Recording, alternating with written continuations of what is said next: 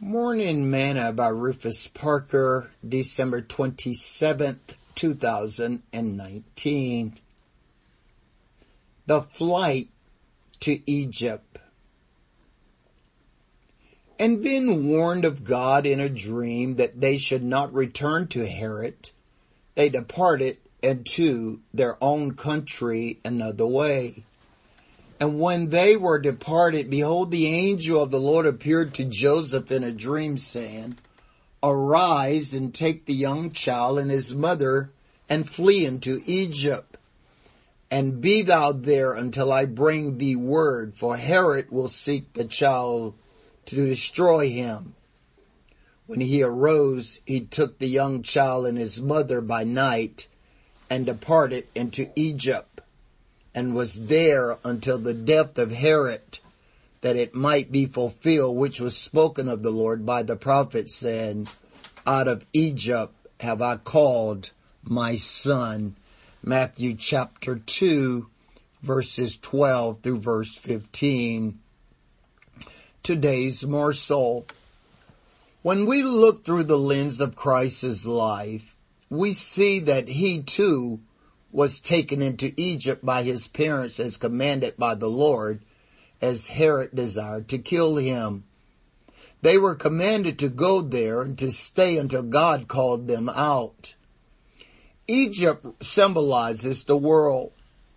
We all are birthed into this world, but Jesus never intended for us to stay there forever. It is only until he calls us out.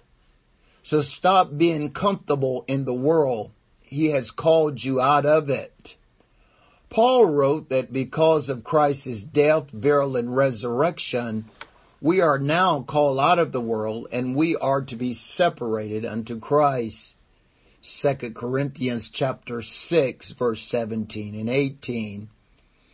Peter admonishes, "But you are a chosen generation, a royal priesthood, a holy nation, a peculiar people, that you should show forth the praises of him who have called you out of darkness and to his marvelous light, which in times past were not a people, but now are the people of God, which had not obtained mercy, but now have obtained mercy."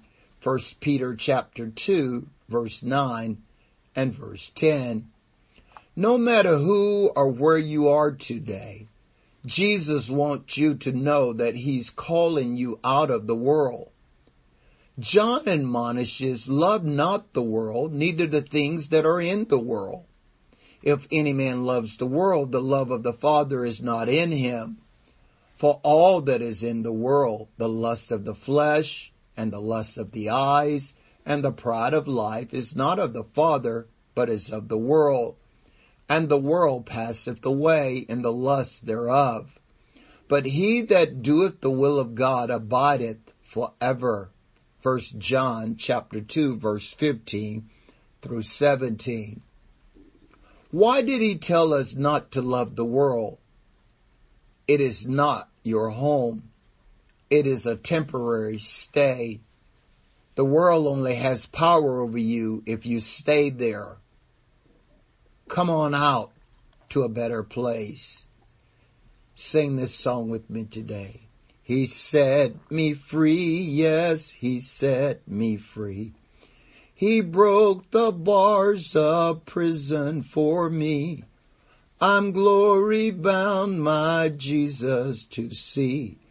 Glory to God, he set me free. Thought for today. The world only has power over you as long as you stay there.